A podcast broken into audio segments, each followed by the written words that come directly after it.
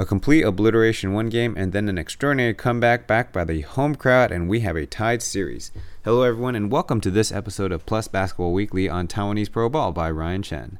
I'm recording on Tuesday night, and this will release on the day of Game 3, so let's get to it. We need to back up first. It was announced on Thursday night that Davon Reed and Kadeem Jack departed for the States and will not return for the playoffs, citing their injuries and the lack of progress with recovery. So, a critical blow to the Pilots. Now, a lot has been made of their production 46 points a game, 23 rebounds a game during the regular season. Look deeper into the numbers, the combination of Reed and Jack played 12 games together. That accounts for 7 of the 10 Pilots' wins. They would shoot 43% of the team's shots, which is much higher than the league average of 37% of shot taken by import players per game. Along with the uncertainty of Quincy Davis, the Pilots almost seemed defeated before it all began.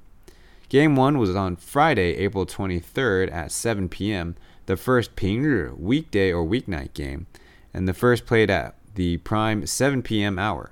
The arena felt a little fuller than the announced crowd of 2,977, about half capacity of Taoyuan Arena as set up by the pilots.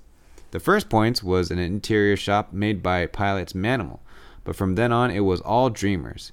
The blowout started from the first quarter 29 to 11 You'll be hearing a lot about what have been a regular season records. Let's start with 11 points in one quarter is is a record tying low for any team.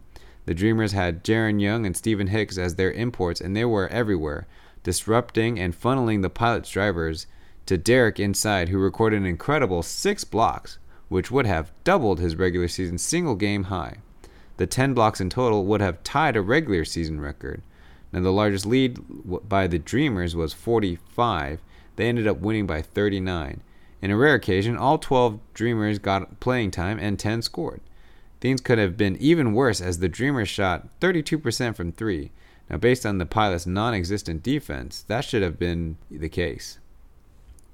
The Pilots were also abysmal on offense. 28% field goal shooting would have been a regular season worst game. Pretty poor effort by everyone involved. The only decent shooter was Jackie Zhang in the fourth with 11 points. Top scorer Jordan Chapman was held to 13 points on 18 shots. Quincy Davis did play in this game, but almost had no bounce, and even easy tip ins weren't going down. Prior to the game, Aya was presented with his April MVP trophy, and to his surprise, the Pilots brought his family members to celebrate the occasion. The next day, he admitted the shock was part of his 0 for 12 performance. While on one hand, I think it's cute, playing ball is your job, and your family knows about it, and on this special occasion has come here to celebrate with you, so it shouldn't be such a crunch on your performance. Hopefully, with more familiarity with the occurrence, we don't get another dud like that. A learning lesson for all the players. Both teams committed 19 turnovers, so add that to the negative outlook on the game. Dreamers win 102 63. Game 2 on Sunday, April 25th at 5 p.m. Things what we consider to be normal for the Plus League. Anthony Tucker replaced Young in the lineup. Young had an eventful game 1, filling up the stat sheet, of course, but he also committed a dirty tripping that wasn't called by the referees. Going the other way, Angry Bird put his elbows into Young's chest in transition. Now, that was not called because the referees deemed Young's pass before the contact led to an open layup.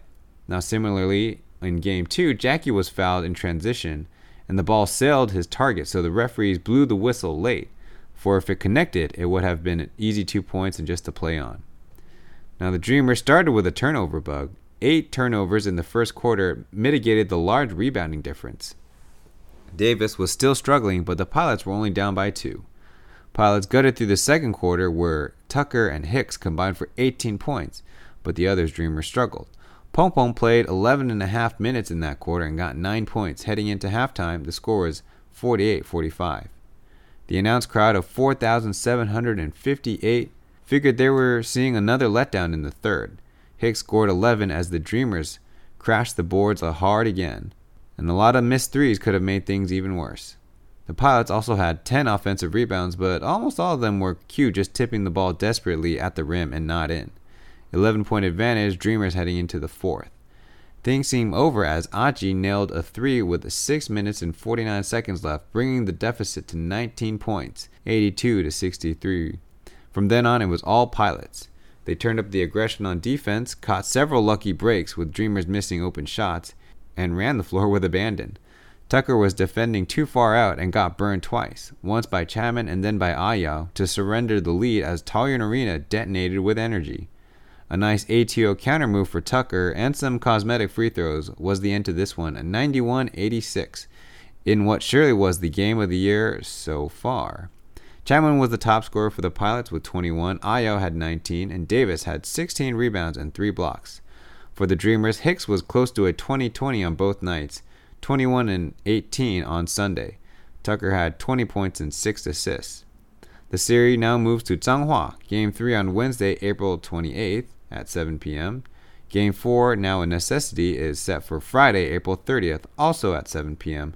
That is a downside to the lower seeds your home games are on the weekdays. We'll see how the Dreamers fans show out.